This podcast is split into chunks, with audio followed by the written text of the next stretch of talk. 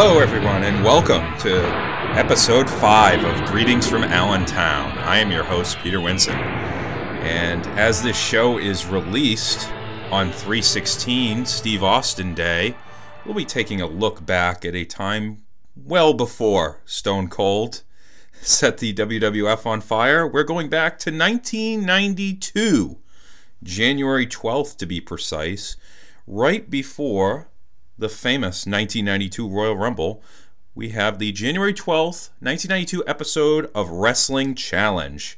And our hosts are, of course, Bobby the Brain Heenan and Gorilla Monsoon, fondly remembered by everyone of a certain age, unless you're one of those Wrestling Observer awards voters who voted Monsoon the worst announcer for however many years running, which I always thought was unfair. I mean, we weren't expecting Monsoon to call a space flying tiger drop or anything like that. He he was very good in the role that he was asked to do with the WWF. But this is our first look at a B show.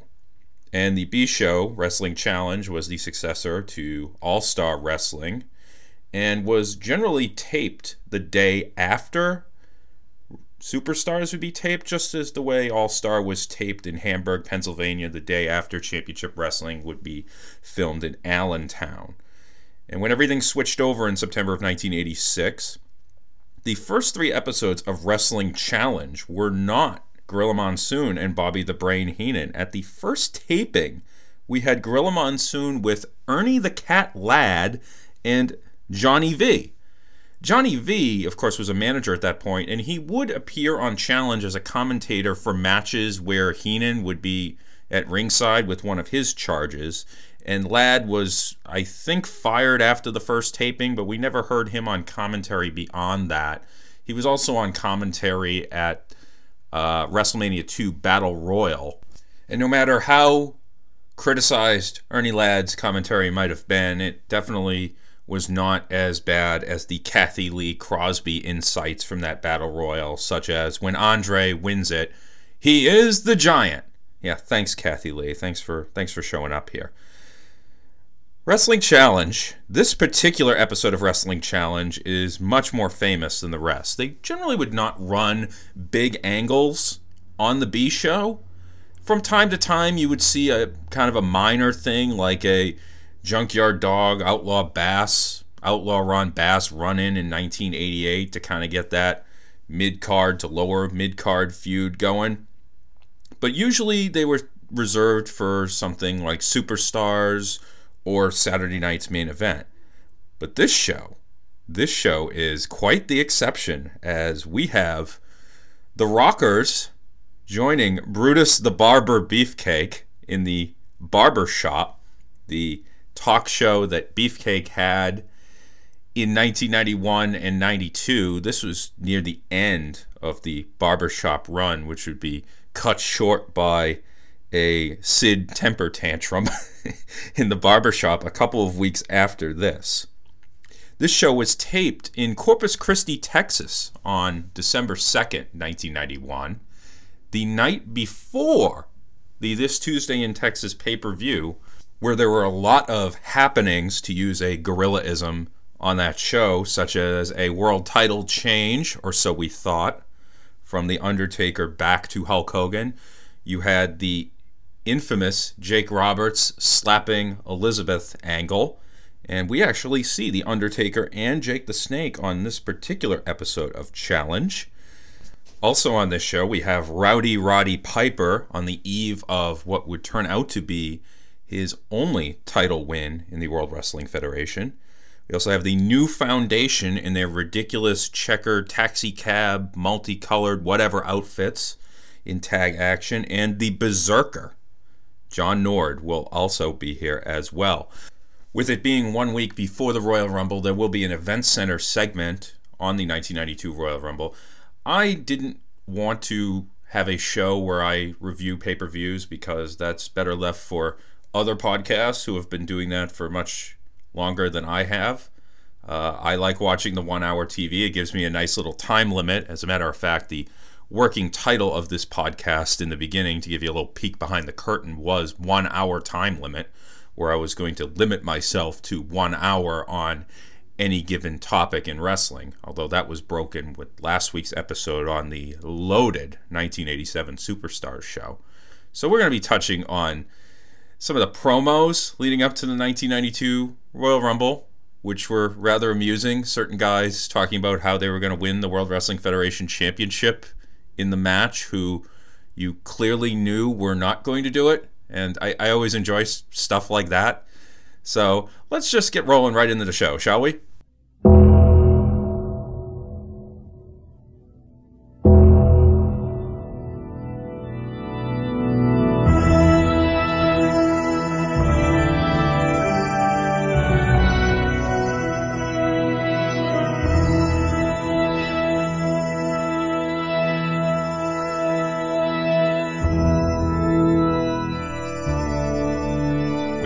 That means. It means The Undertaker in his original cool carnation there. And he is facing off here against Scott Bezo. No, not Scott Baio. Scott Bezo, a short time enhancement worker for the WWF who unfortunately passed away November 1st, 2008.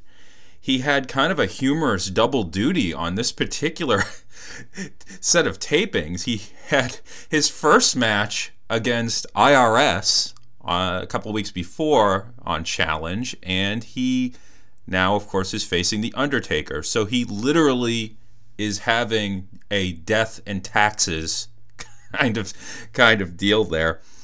But The Undertaker, who is technically the WWF champion at this point, of course, by the time the taping was out, the title was vacated for the Rumble match, and The Undertaker was granted preferential treatment for the 1992 Royal Rumble, where he would enter between numbers 20 and 30, which always kind of bugged me because why didn't they make it 21 through 30? They made it the last 11 numbers. It seems kind of odd. I, I know that they probably wanted to start with a zero at the end, but we're, we're all smart enough. You know, you can do 21 to 30. We know what you're getting at. But anyway, Undertaker came in at number 20 in that match and played a very subtle, important role, which was grabbing Macho Man after Macho Man had jumped over the top rope, thereby seemingly eliminating himself. But Undertaker just casually sort of grabbed Savage and threw him back into the ring. And kind of saved the match in a little bit of a way because Savage was supposed to be there in the final four. The first year for The Undertaker in the WWF is rivaled by very, very few, maybe Kurt Angle in 2000, in terms of just how amazing and effective it was. Of course, he came in at the Survivor Series in 1990 as the mystery partner on the Million Dollar Team, as well, he was Kane the Undertaker at some tapings, but for all that I've ever seen, there are there is footage out there of him as Kane the Undertaker, which was filmed right before the Survivor Series, but he was mostly just the Undertaker, and he was managed by Brother Love, which was always kind of an odd pairing because Brother Love did not manage anybody else in the WWF. I think the idea was to put the Undertaker with somebody who what didn't already have wrestlers, you know, in a stable or a family or whatever.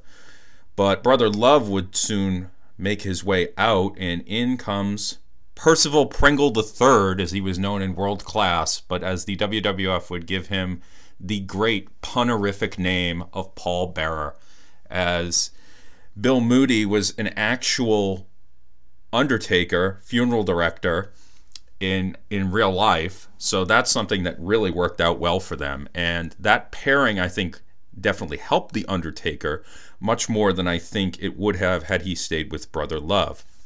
Of course, he had his first WrestleMania match that year against Superfly Jimmy Snuka, where he squashed him big time in about three minutes. And that was setting him up for much bigger things as during the summer he would enter a feud with the Ultimate Warrior, which started on the funeral parlor when the Ultimate Warrior was locked in a casket by the Undertaker, and that's a that's a show we're probably going to get to somewhere down the road because of the utter ridiculousness of the officials who came out to try to help the Warrior.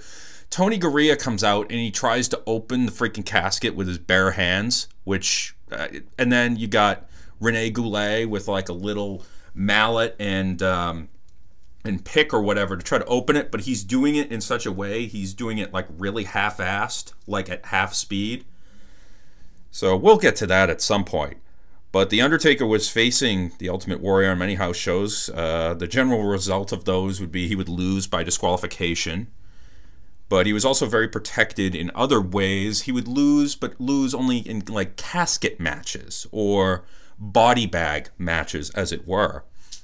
The Warrior wouldn't, of course, be there at the end of the summer, as he famously ran backstage chasing General Adnan and Colonel Mustafa with a chair and when he got backstage was fired by Vince McMahon. So what happens to the Undertaker? How do we continue the push for the big dead man?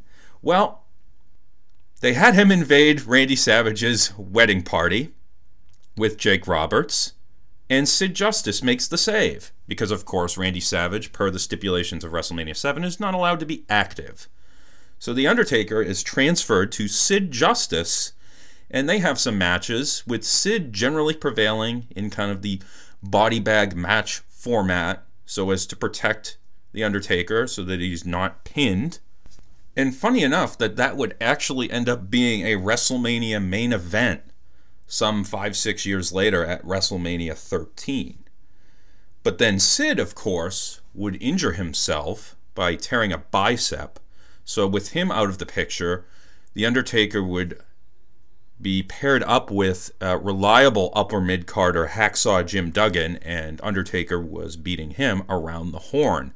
And that would lead in to the gravest challenge at Survivor Series, where The Undertaker won the WWF title over Hulk Hogan. And that is an interesting match to watch in retros- retrospect.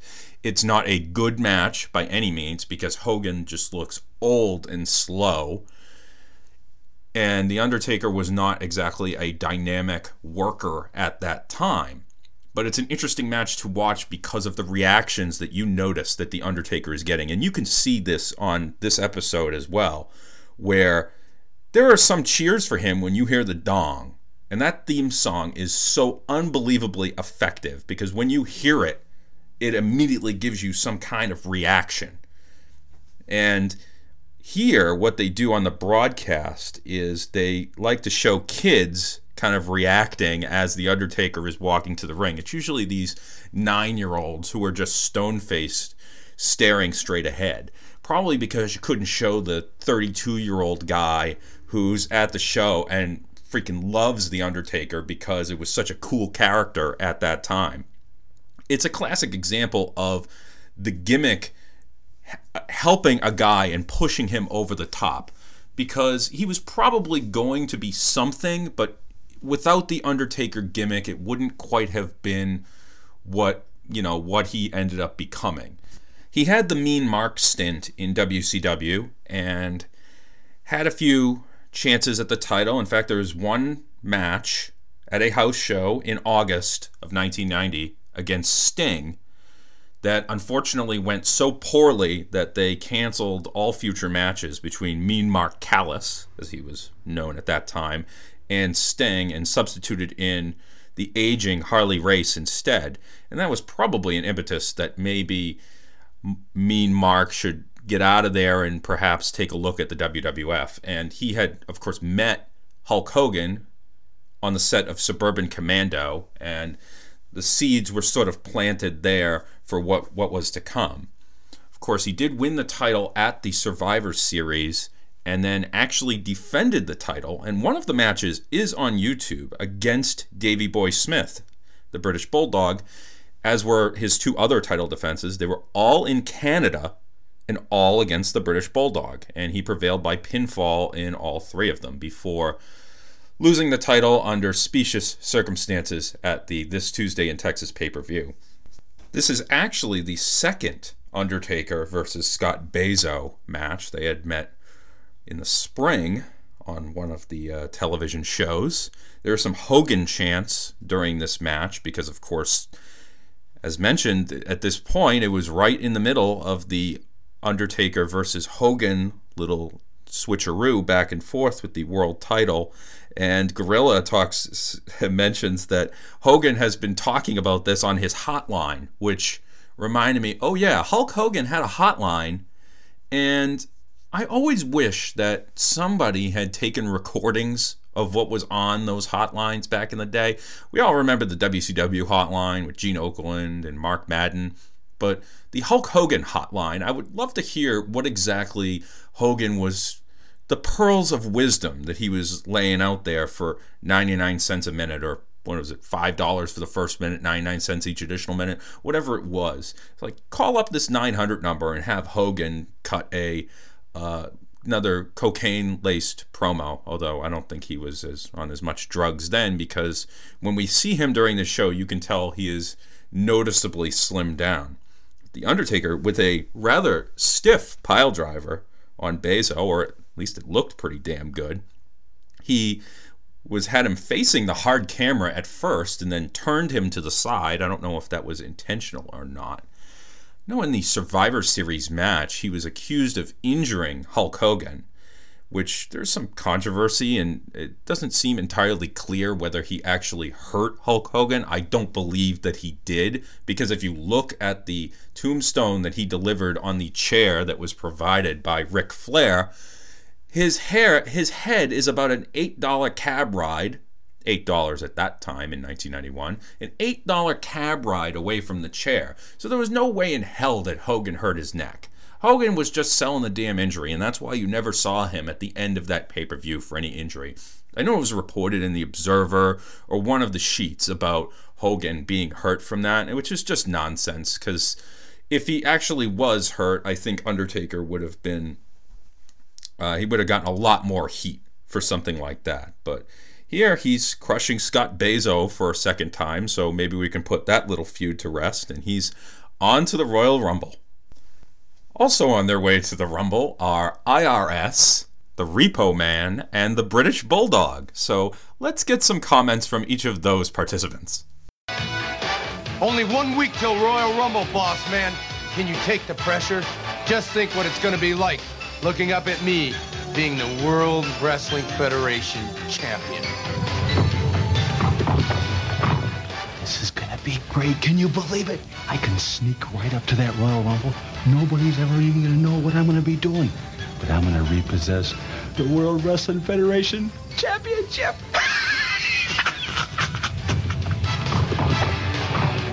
the British Bulldogs psyched up, pumped up, and ready for the Royal Rumble. The World Wrestling Federation Championship is on the line. I'm coming to the Royal Rumble, and I'm going to power my way through it. Right now, we have the new foundation getting geared up for their match at the Royal Rumble against the Orient Express, and they are taking on Phil Apollo and the Black Knight. Apollo, probably best known for being a job guy on some of the early Monday Night Raws. He was the opponent for Adam Bomb in his debut match of May of 1993. But he his career started in the mid 80s up in the New England area in ICW, and he went on to World Class and was actually managed by Gary Hart, although World Class was kind of not in the best place at that point in the 1980s in that 87 88 time frame. His partner, the Black Knight, you would see on WWF TV quite a bit and his name is actually Casey Thompson. And he has a rather interesting career to discuss. Thompson had been under the mask in the WWF since late 1988, serving as kind of a heel jobber because he was losing to the likes of Koko B. Ware, Tito Santana, Jake the Snake Roberts, and Hacksaw Jim Duggan. Later, though, this would be his last match with the WWF but he would not wrestle for about five years until he turned up in World Championship Wrestling under his real name.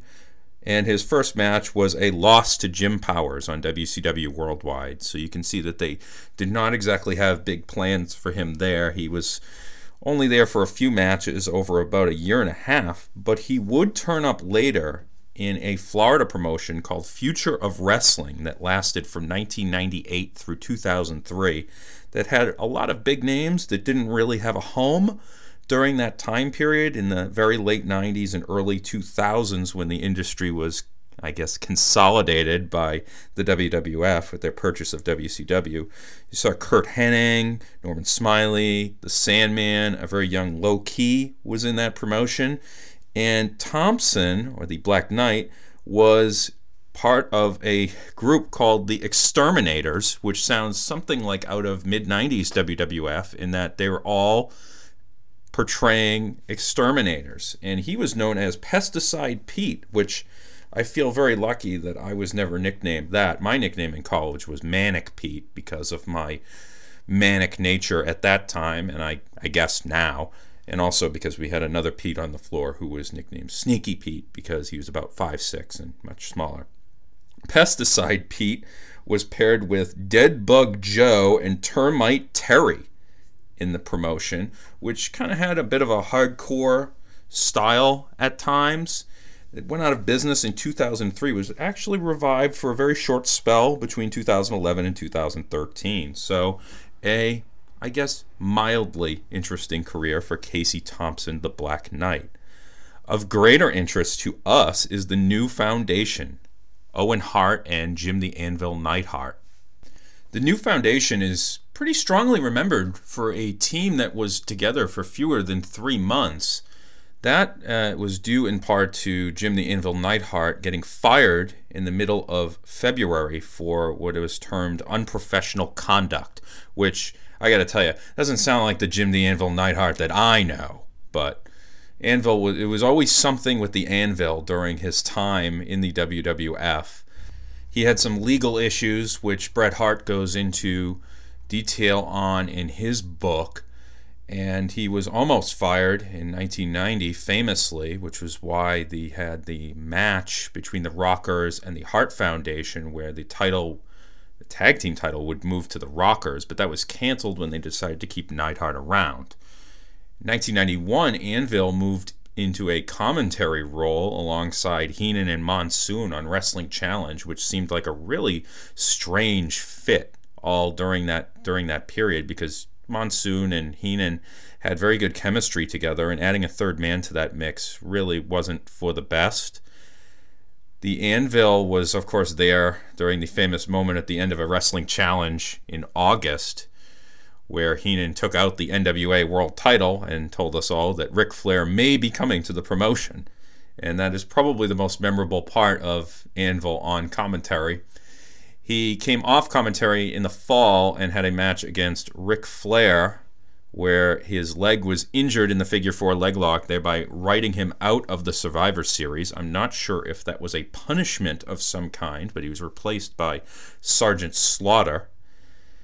And now this team would be formed with Owen Hart. And I think the idea that they were getting at with this team was similar to the original Hart Foundation concept, where you have Owen in the Bret role, very technically sound, very gifted in the ring, and you have Anvil as the power guy who can also provide a little bit of personality to the team. And you can say a lot of things about the Anvil, but at least he did have personality didn't really come through in his commentary, but sometimes in the ring it, it would do that. He was a decent enough power hand in, as a, half of a tag team. I don't think he was very good as a singles worker. Uh, the same cannot be said for Owen Hart, who is rather outstanding in this match. Uh, Heenan and Monsoon are too busy talking about the Royal Rumble and pumping that up, but we see a top rope drop kick from Owen Hart. It's also a standing drop kick by the Rocket, who is quite tan here. And during this run as a babyface, before he finally turned on his brother Bret at the 94 Royal Rumble, he was never really allowed to show that personality that we learned about in great detail, uh, unfortunately, after his tragic death in 1999 as a consummate ribber in the locker room, a guy who liked to play practical jokes on everybody. And that's something that could have worked for him. I don't know if it could have it could have worked for him as a as a babyface if they had just let him do it. I think that they were always keeping him in Bret's shadow to an extent, so maybe it was for the best for him to turn heel and become the kind of a prick there. Uh, the '93 SummerSlam, I always I always thought that Owen in his outfit at that and his hair. His hair looked like William Zabka's out of every 80s movie that Zabka was in at that time. You know, Karate Kid, Back to School. You drop Owen Hart into 2017, and he's probably in the cruiserweight division. Maybe if his weight was down just a little bit, but you could sneak him into that cruiserweight division in kind of that bully role that Neville is playing right now. Not that I'm watching the modern product all that much, but I, I am aware of what's going on. When the Anvil ended up getting fired, Owen Hart was kind of left floundering there, and at WrestleMania 8, he was crammed onto the card in kind of the way they would do things of we got to get everybody on the show. And he had a match against Skinner that lasted less than two minutes and included Skinner spitting his chewing tobacco in his face. So they tried to cram a lot in there. Uh, but soon he would be crammed back into a tag team with Koko B. Ware, high energy, and they would wear similar outfits to what he and the Anvil were wearing as part of the new foundation. High Energy did not meet with very much success. It's not like they ever got the tag team championships. And it took Owen a while to kind of become his own man. And that's something we'll probably cover on a, on a future show because I'm looking forward to maybe doing some mid 90s episodes of Superstars. But right here, the new foundation on to victory with the rocket launcher, the same finisher as the Midnight Express, and what is ne- now being used by Enzo and Cass in WWE. It's definitely a cool move when it's done correctly, and Owen on this one gets launched more than halfway across the ring so they pick up the win here. I do have to correct something from earlier. The Black Knight, who I always remembered as being under a mask, is not under a mask here. Who knows? Maybe he just didn't give a crap anymore because, as I mentioned, it would be his last match in the WWF. There's a bit of a time capsule gem right after this match as Gorilla immediately plugs the WBF Ultimate Personal Fitness Weekend, which is taking place February 1 and 2 in Connecticut, and there's a phone number there, and you must be 18 years or older to call. I wonder how many people actually went to this. The WBF was not uh, not something that would appeal to the kid audience of the WWF. I always thought those guys looked really gross and all. The only the only thing I really remember about the WBF was how when they would talk about the different everybody remembers Gary Strydom when they would talk about the other guys who were in the WBF like Eddie Robin Eddie Robinson is the example that I remember because Bobby Heenan's response to his name being brought up would always be the coach of Grambling course Eddie Robinson famous uh, legendary coach of Grambling University's football program for over half a century. He was probably about uh, 76 years old at that point, so it was rather amusing to me. And Sean Mooney tells us that we'll be hearing more about this ultimate, per- ultimate personal fitness weekend, which I can't wait to hear about it as he throws to some promos for the upcoming show at the Nassau Coliseum on Friday, January 17th, which was not even the most notable show for the WWF that night because that was the famous Bret Hart Mountie match, which took place in Springfield, Massachusetts, as they reminded us many, many times on the Royal Rumble broadcast that weekend. Springfield, Massachusetts, everybody. Springfield, Massachusetts. Gorilla really drove that point home, where Bret Hart, against doctor's orders, goes into the his match with the Mountie with 125 degree temperature, and then the Mountie ends up winning by roll up, as if you know he wasn't protect, as if Bret wasn't protected enough by the fact that they were saying that he was sick. So that set up the Mountie and Piper match, and we'll be seeing Piper coming up very shortly here. Where's it going to happen? Simple, at the Nassau Coliseum. And who's it going to happen with? It's going to happen with you and I, Undertaker. And what kind of match? Your type of match, a casket match. Now, in a casket match, you have forced me to do one thing. Simple. I'm going to have to actually fight for my own life. I am going to have to fight from you, rolling me and putting me in that casket and sealing it shut, maybe sealing the fate of Sid Justice once and for all. Sorry, I can't let that happen. I'm going to promise you one thing, and the people at the Nassau Coliseum, I will roll you in that casket, and the people will stand and they'll say that justice was served. Thanks, Sid.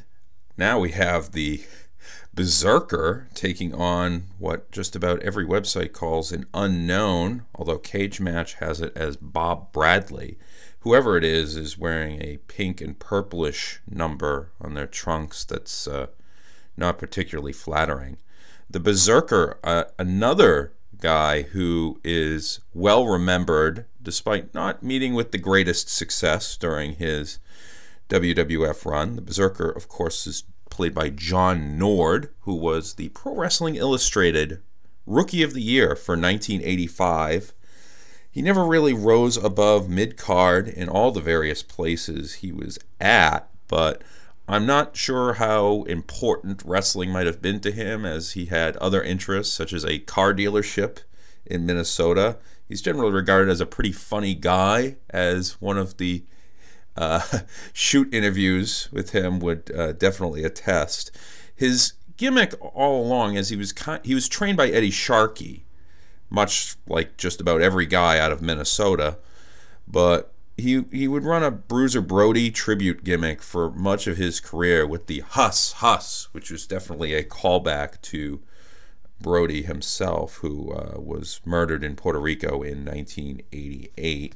Nord came into the WWF in early 1991 as the Viking, billed as being from Iceland, which is rather unusual. You don't really hear too many wrestlers out of Iceland, although it is a beautiful country. I was there last year, and I recommend anybody who gets the chance to go to Iceland, you should probably go, no matter how hipsterish that may sound. The Viking gimmick only lasted for about three or four TV matches before he was converted into the Berserker shortly after WrestleMania 7, where he did not make the card. He was on the first WWF house show I ever attended on April 20th, 1991, and he prevailed that on that. I don't remember too much about him on that show. He did not win by countout, according to the results, which I have to imagine is probably a function of his opponent being Tugboat that day. I highly doubt he was picking up Tugboat and throwing him over the top rope, which was the Berserker's finishing move for television matches. He would win all of his matches by countout, which definitely made him unique and memorable, and it also made him a threat in Royal Rumble matches. Because when he would come out in the 1992 Royal Rumble, Heenan would point out, What's this guy's specialty? And even though he was definitely not going to be WWF champion, it would plant at least the seed that he was a he was a threat in that match. He did win a dark match 40-man battle royal at a challenge taping in the summer of 1992. That was recently uploaded to YouTube. The 40 man battle royal had some stars in it. Rick Martel was there, DiBiase, Tatanka, a few other guys. But if you look at the list of the 40 guys, there's a lot of Horowitzes and, and Bradleys in that, in that group there. Uh, Berserker was also used in the talent exchange between the WWF and the SWS promotion in Japan and he would go over there and work tag matches, uh, often with Haku, who was another big part of that program. He would also work in the what SWS would become the War promotion later on in 1992.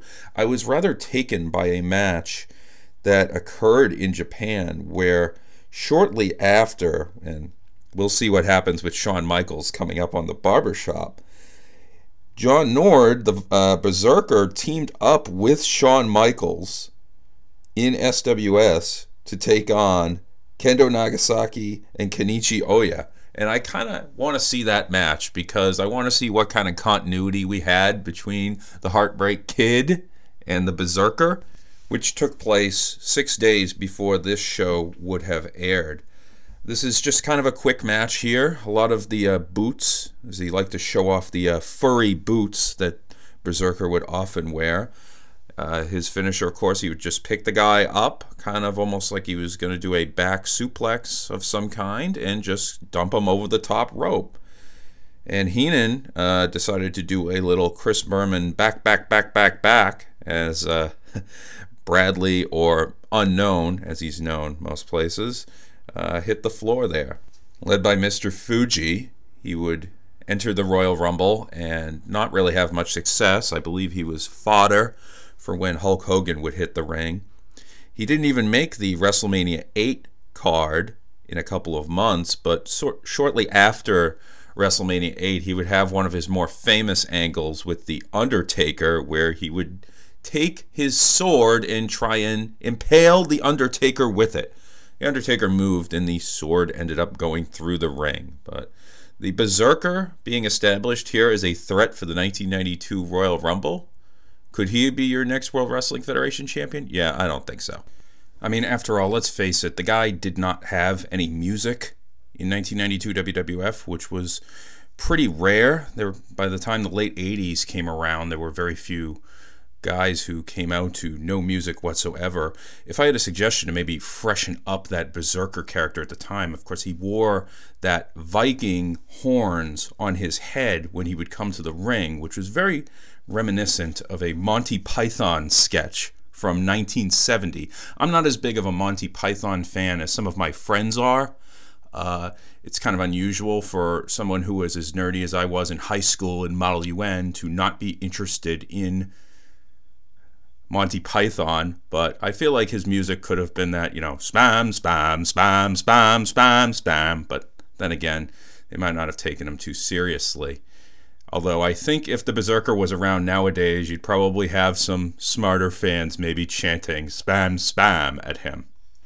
And now, a quick word from the vignette for the newcomer to the World Wrestling Federation, the real Native American, maybe a shot at Chief Jay Strongbow and his Italian heritage there, Native American Tatanka. This river has been our home for hundreds of years.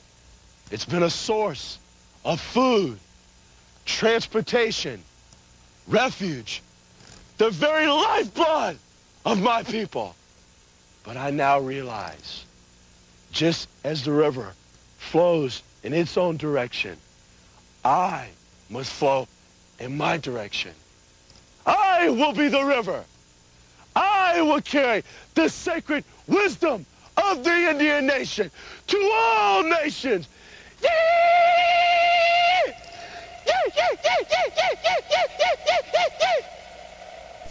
And there is Tatanka on his way in. I am pretty sure that his least favorite U.S. president is probably Andrew Jackson. It's just a hunch there. Now, uh, during the event center, another, there are so many great promos on this show. I did not know this when I picked it out. It was obviously for the barber shop here. We have Jake the Snake Roberts stepping up to the old karaoke machine. Maybe I should go into karaoke DJ mode, although I certainly would not make as good a karaoke DJ as my friend Bob is. But let's let's welcome to the stage Jake the Snake Roberts. He'll be performing from Achtung Baby, U2's One. Is it getting better, Savage, or do you feel the same? Did it make it easier on you now you've got someone to blame? Did I disappoint you or leave a bad taste in your mouth? You act like you never had it and you want me to do without.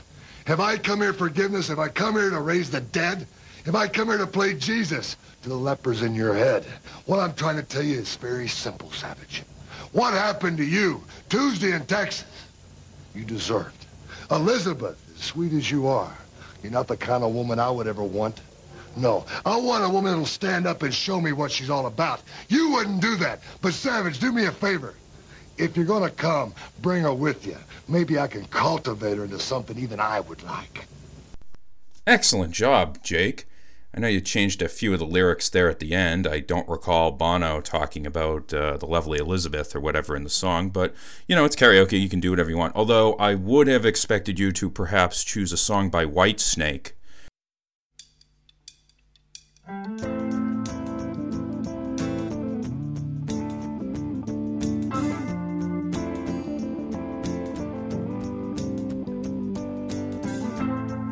Is it getting better? Or do you feel the same? Will it make it easier on you now? You got someone to blame. We got a quick match now between Rowdy Roddy Piper gearing up as well for the Royal Rumble, facing off against Louie Spicolli, a very young Louie Spicolli at this point, who is only about 21, 22 years old at this point. Of course, he tragically passed away in February of 1998 at the age of 27. And it was particularly tragic because at that point he was just starting to get a bit of a break in the business with a small role in the NWO and a feud with Larry Zbyszko. Uh, the circumstances of his uh, death were talked about on the uh, great podcast Between the Sheets, episode number 83, which came out uh, on February 20th. So look that up on iTunes if you want to learn more about that situation. Spicolli had been working as an enhancement talent since 1988, so I'm sure we'll get back to him at some point. I know I'll definitely be doing 1988 89 WWF shows. As for Piper at this point, he was only in the Royal Rumble. The Bret Hart Mountie match had not been sorted out yet, where Bret lost the title on Friday and then Piper would be inserted in. But here you have Heenan talking about how Piper has never held a title, so plant that seed right there. Spicolli gets in some mild offense there, but the the hot rod gets the win with the sleeper hold on Spicolli. Uh, I have to love how Spicolli just bumped like crazy here. Got thrown into the ring post and did a did a 360 after running into the post. So good job by him. Uh, Piper, they said he had given up his job on Superstars as a commentator to get ready for the Royal Rumble. I didn't remember any circumstances surrounding that. I know that there was an angle where he got into it with Ric Flair, and then Flair hit Vince McMahon with a chair at one point. That was in September. It was right before what would have been Flair's first match. But at this point, you're watching this, and you had no idea that Rowdy Roddy Piper was going to be facing the Mountie for the Intercontinental title on Sunday, let alone win the title, the only title he would hold in the WWF, at least from a singles perspective. I, I don't think he ever won a tag team title later on. My theory on Piper and that IC title reign there is perhaps a bit of a reward for him being such a team player in 1991, stepping in and working on Superstars as the color commentator originally alongside the Honky Tonk Man. I know he hated the Honky Tonk Man and would talk about that to no end on later shoot interviews. He was also there to put over Virgil, which he did very effectively. People may not believe that, but Virgil was over like crazy in the summer of 1991 and that was in large part due to the fact that Rowdy Roddy Piper was there every step of the way to kind of boost him up a little bit. And then come the fall, when Ric Flair comes in, who's there to kind of face him in his first matches on house shows? Well, Flair did face Hogan at first as well, but Piper had matches with Flair all around and was actually losing those matches, which was very unusual because Piper did not take pinfall losses very often. Uh, as a as a heel, there's probably fewer than three or four pinfall losses that he ever had. And even as a babyface, he did not lose very often, but he did to Ric Flair, and I think he may have been rewarded down the road with this brief intercontinental title run, knowing that he would eventually put over Bret Hart at WrestleMania as planned. I know in the first episode of Greetings from Allentown, I kind of crapped on Roddy Piper's later run after his comeback in 1989. But 1991-92 Roddy Piper up to WrestleMania 8 was not so bad in retrospect after all.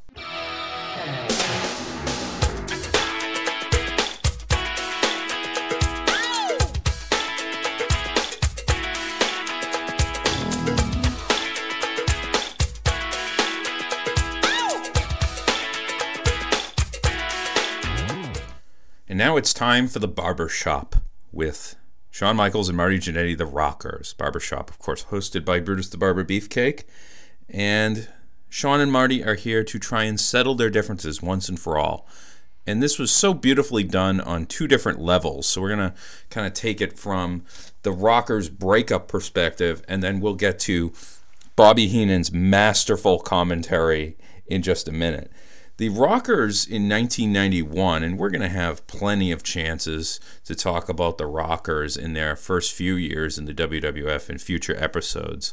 But 1991 started out very, very good for them. They had a match at the Royal Rumble against the Orient Express that, by all the star rating people, is at least a four star match and is definitely one of the best pay per view tag matches of the era in WWF at the WrestleMania 7 show, they opened against the Proto Faces of Fear, Haku and the Barbarian, and got a very good match there too.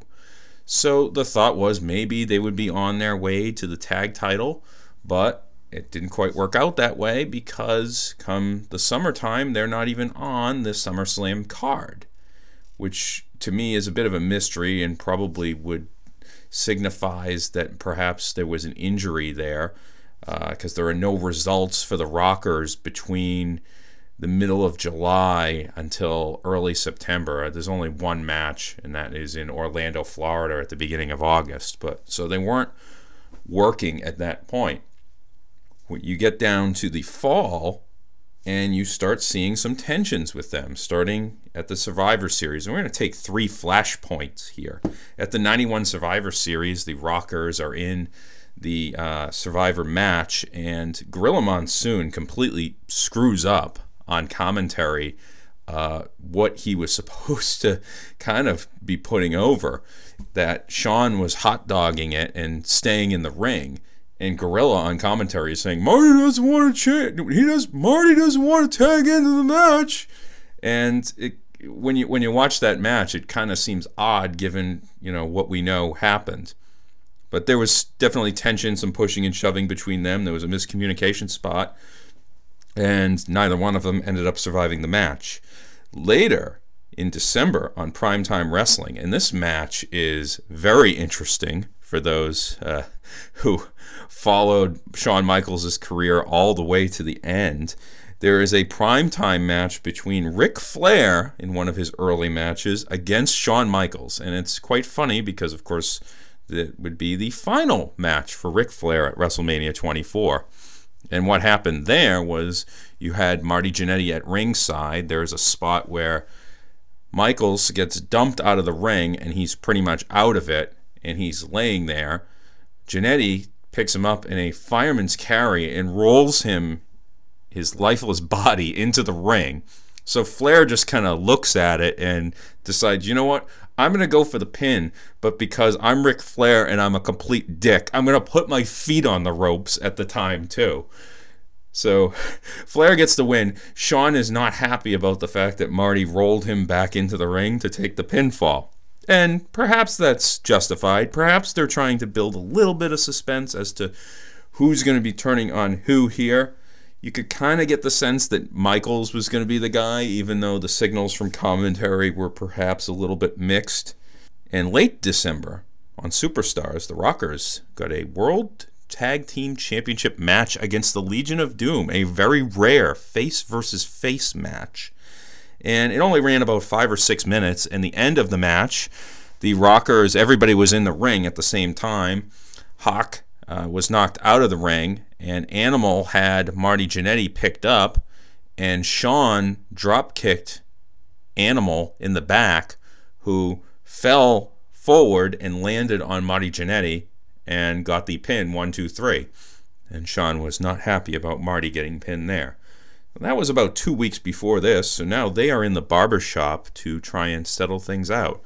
And the way they do it is they're, you know, there's definitely some tension there.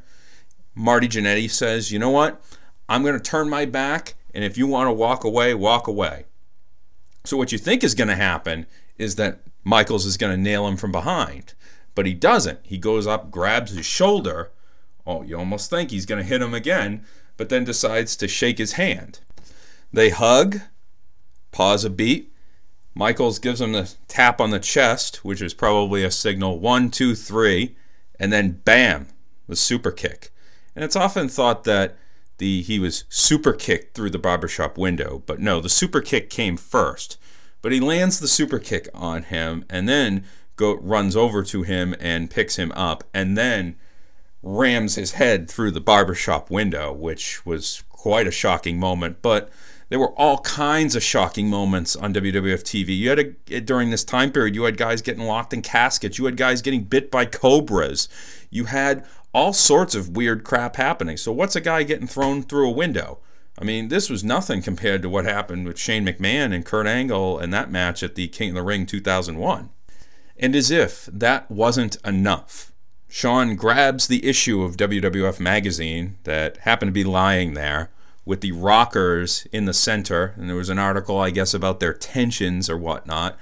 And the middle of the magazine was a perfect split between where Shawn and Marty was. So Shawn looks into the camera and says, Is there a problem with the rockers? Jack. And he didn't say Jack, but that would be a staple of his later promos. And he channels his in- inner Sinead O'Connor and rips up the magazine and takes the half with Jannetty and throws it at him. And I thought that was very well done. And then he just kind of, you know, tosses his own picture aside. And they show a replay of Jannetty from the other side of the barbershop window, which I don't know, some people might say that was exposing the business. Why would the why the hell would they have a camera on the other side of the window? But eh, you're just doing television there.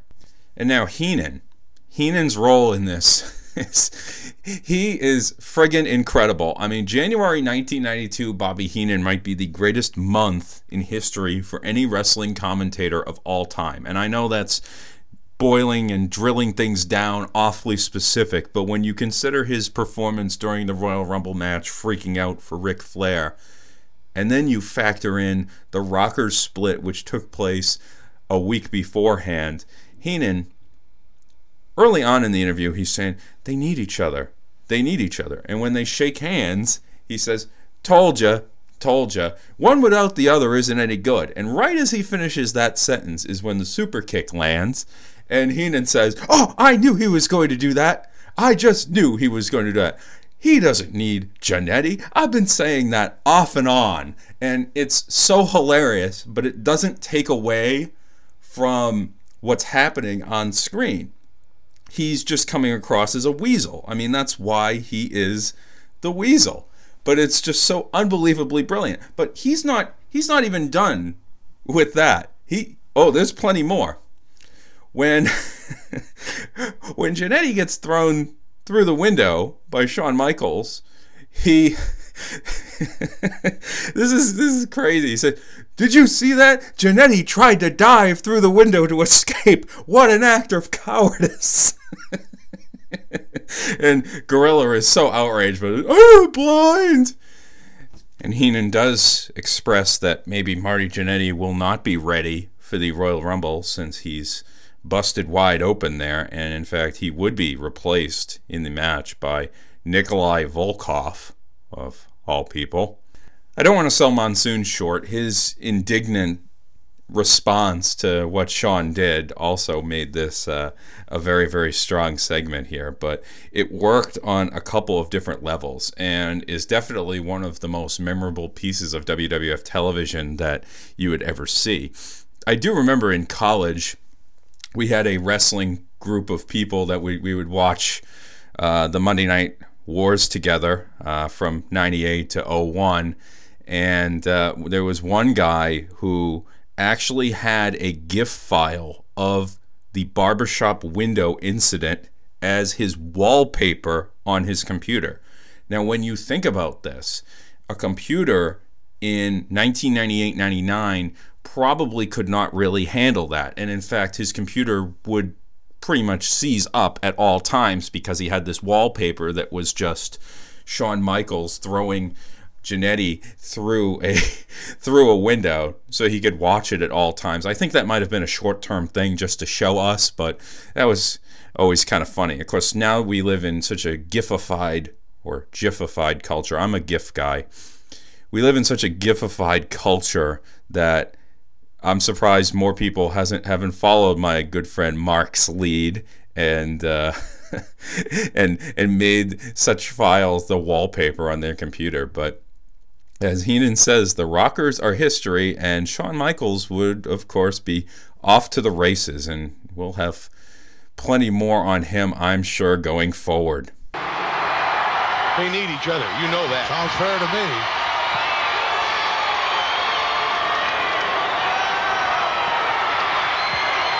He's not going to walk away. They need each other.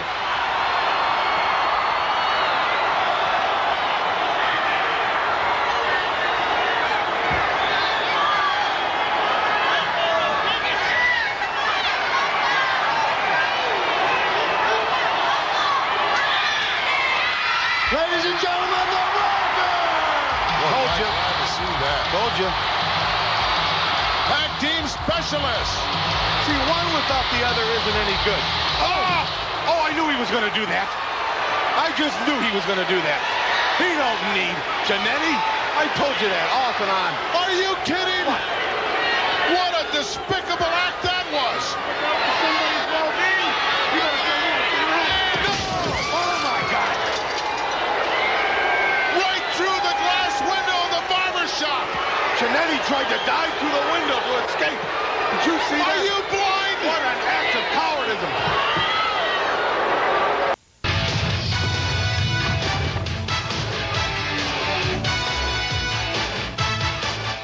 We have Gene Okerlund in the event center now, and I'm going to pump up the Royal Rumble a little bit with remarks from three of the participants, although actually four, because we have a tag team, but it's actually three, because one of them wouldn't make it to the Royal Rumble.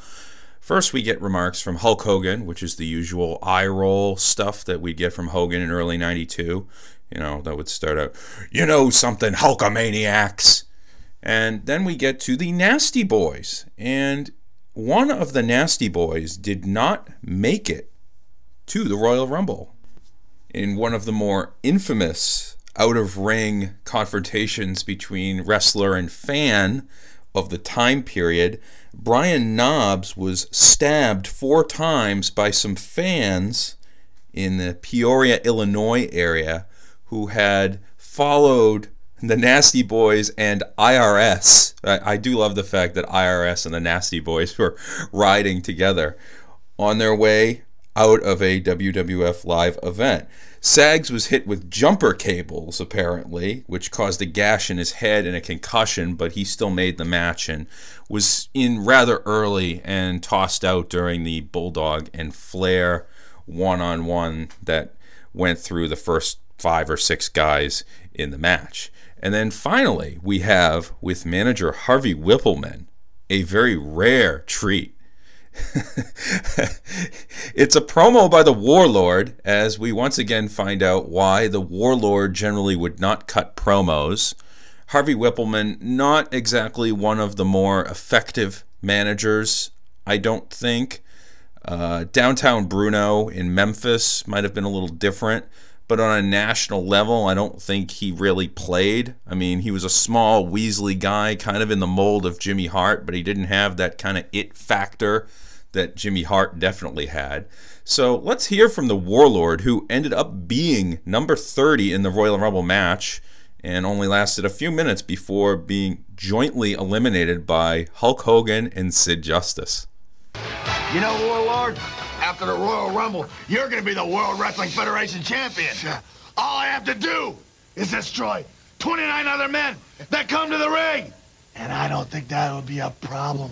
And then you'll be looking at the next World Wrestling Federation champion.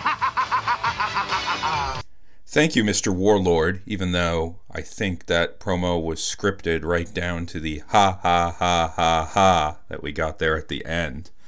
Here's somebody who definitely did not need any scripted promos written for him, and it's Jake the Snake Roberts taking on Larry Ludden, who had a fun little taping here. He took on Ric Flair earlier on this Corpus Christi taping, so good for Larry Ludden. Just kind of a generic West Western part of the United States based enhancement talent. Uh, really, not too much to say about him. I think he had two matches against Undertaker in 1991, so he had that going for him. But with Jake, Jake had a lot more going on at this time period with his feud with the Macho Man Randy Savage, with the famous Cobra Bite angle in the rearview mirror, the slapping of Elizabeth at this Tuesday in Texas in the huge post match angle, although that actually was not filmed until the next night.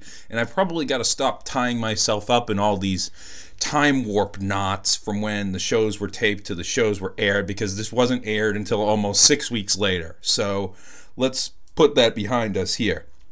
The fact is, and this is another one of those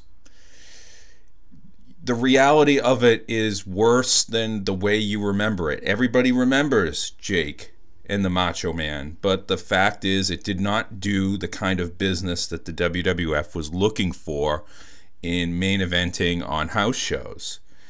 That might have been a function of the business itself just kind of taking a turn for the worse. There were some scandals in the WWF at that time with the the whole ring boy thing. The steroid stuff with Zahorian was starting to come home to roost as he had been convicted, and then you had Hulk Hogan lying his ass off on Arsenio Hall.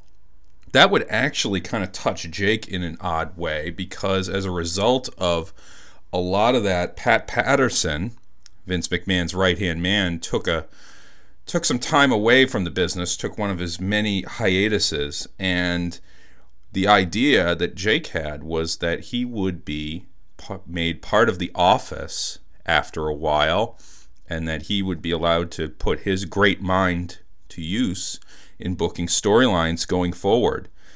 And that led up to the WrestleMania 8 time period and when Jake was told that he would not be getting that position because the Patterson seat, as I call it, was going to be reserved for when Pat would be coming back. Jake got a little pissed off there, which perhaps rightly so if the story is true, as I'm relaying it right now. I would be I would be pretty ticked if I was in line for something. I know it, it actually did happen to me many years ago in a job, and uh, I didn't get it. Jake decided to hold up uh, Vince for money at WrestleMania 8, so they squashed him like a bug against The Undertaker.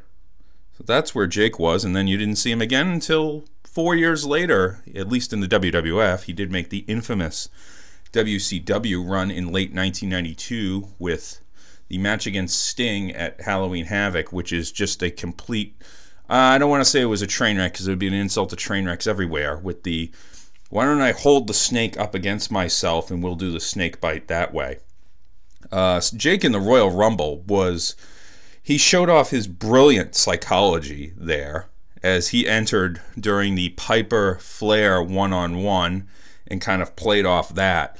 But another little memorable touch was when Jake was in the ring, he would always be looking to the back as the buzzer would go off to make sure that Macho Man wasn't coming out. And when Macho Man did come out, Jake hid outside the ring on the opposite side. So when Savage hit the ring, he's looking like, oh, oh, oh, where is he? Where is he? And then he got attacked by other guys, and then Jake slithered back into the ring and went after Savage before being eliminated shortly thereafter. Gorilla says that Jake wants no part of Savage in the Royal Rumble, and Heenan responds by saying, well, maybe he wants a shot at Elizabeth, which prompts a Gorilla, will you stop? We then get a peculiar insert promo from Sergeant Slaughter, of all people, uh, saying that he's gunning for Jake in the Royal Rumble, which they would often do, even if guys were not in feuds. For a minute, I thought, did, were we supposed to get a Sergeant Slaughter Jake the Snake feud in 1992? That probably wouldn't have been for the best but they would often just kind of pair random guys up. Like earlier in the Piper match, you had Virgil in the inset promo saying that he was gunning for Piper. So they were kind of always playing up the every man for himself bit. Jake, oddly enough, despite being one of the top heels and just absolutely a reprehensible character, like just the personification of evil is actually getting some cheers in this match because the DDT is still incredibly popular. And you can hear the crowd chanting for the DDT at one point. Jake kind of takes a step back and kind of, you know, doesn't want to do it right away and kind of lets the crowd cool down a bit. And then he hits the DDT for the one, two, three. Jake is just a master psychologist in in just all areas of professional wrestling, and it's a shame that he couldn't really keep his head on straight going forward. I, I wonder why perhaps they now that he's clean and he's in the Hall of Fame and he's on the DDP yoga along with seems like DDP has put uh, all, a lot of uh, old timers on that program. Why he might not be, you know, just kind of a consultant. I don't know if he's working with them or not in any sort of way. He's probably on the usual Legends deal, but there's definitely a lot of wisdom that he could impart. Just send him down to the NXT Performance Center once a month just to just to talk about psychology because I think there's a lot to be to be learned there. So Jake the Snake Roberts nearing the end of his legendary 1986 to 1992 WWF run.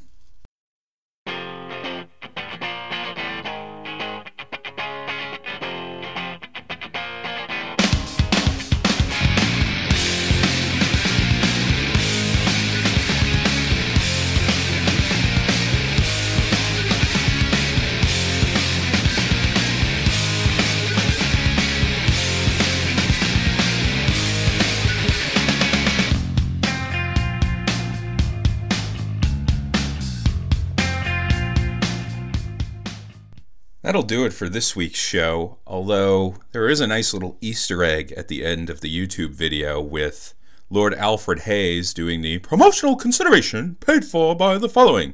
And we do have Double Dragon. Double Dragon 2 is in there, along with a shampoo commercial and a few others. So if you stick around to the end of the video, you'll probably enjoy that. I did not do my plugs earlier on, I don't believe, so why don't I just do them again here? Uh, you can reach me on Twitter at GFAllentownPod. Can send email feedback, call me out for any corrections, anything wrong I might have said. Greetings from Allentown at gmail.com. Subscribe to this podcast if you haven't, whether it be through the SoundCloud RSS or on iTunes. Yes, we are on iTunes right now. Please rate and review. If we get to 2,000 reviews on iTunes, I'll tell you all about Bruce Prichard's departure from WWE.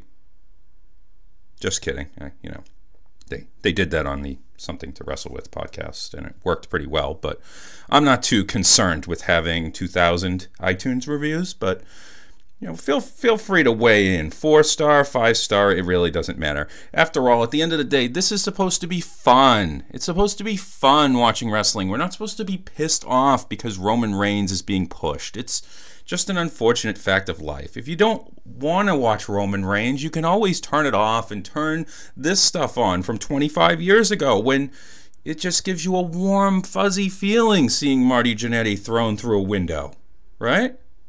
Right? Yeah, this is supposed to be fun. So, for next week's show, I do not really want to do three straight WWF shows, so we're going to jump out of the promotion for next week and we're going to head back down to Atlanta for what's actually the NWA, although they are owned by Ted Turner at this point for my favorite wrestling show that's also the name of a drinking game. Du- not WCW, don't I stop myself right there. NWA Power Hour from August 18th, 1989. And 1989 was a critically acclaimed year for the NWA, starting off with the Flair Steamboat series, the trilogy, and that leading right into the legendary Ric Flair Terry Funk feud, and that's where we'll find ourselves in August of 89. Ric Flair will actually be wrestling on the show against the Cuban Assassin. We'd all, we will also see Sting facing off against Ron Simmons. Terry Funk will be there hosting his talk show segment called Funk's Grill. And the main event match will be Lex Luger against Wildfire Tommy Rich.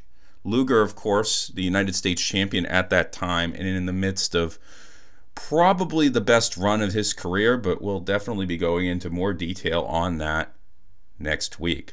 So do tune in next week to Greetings from Allentown.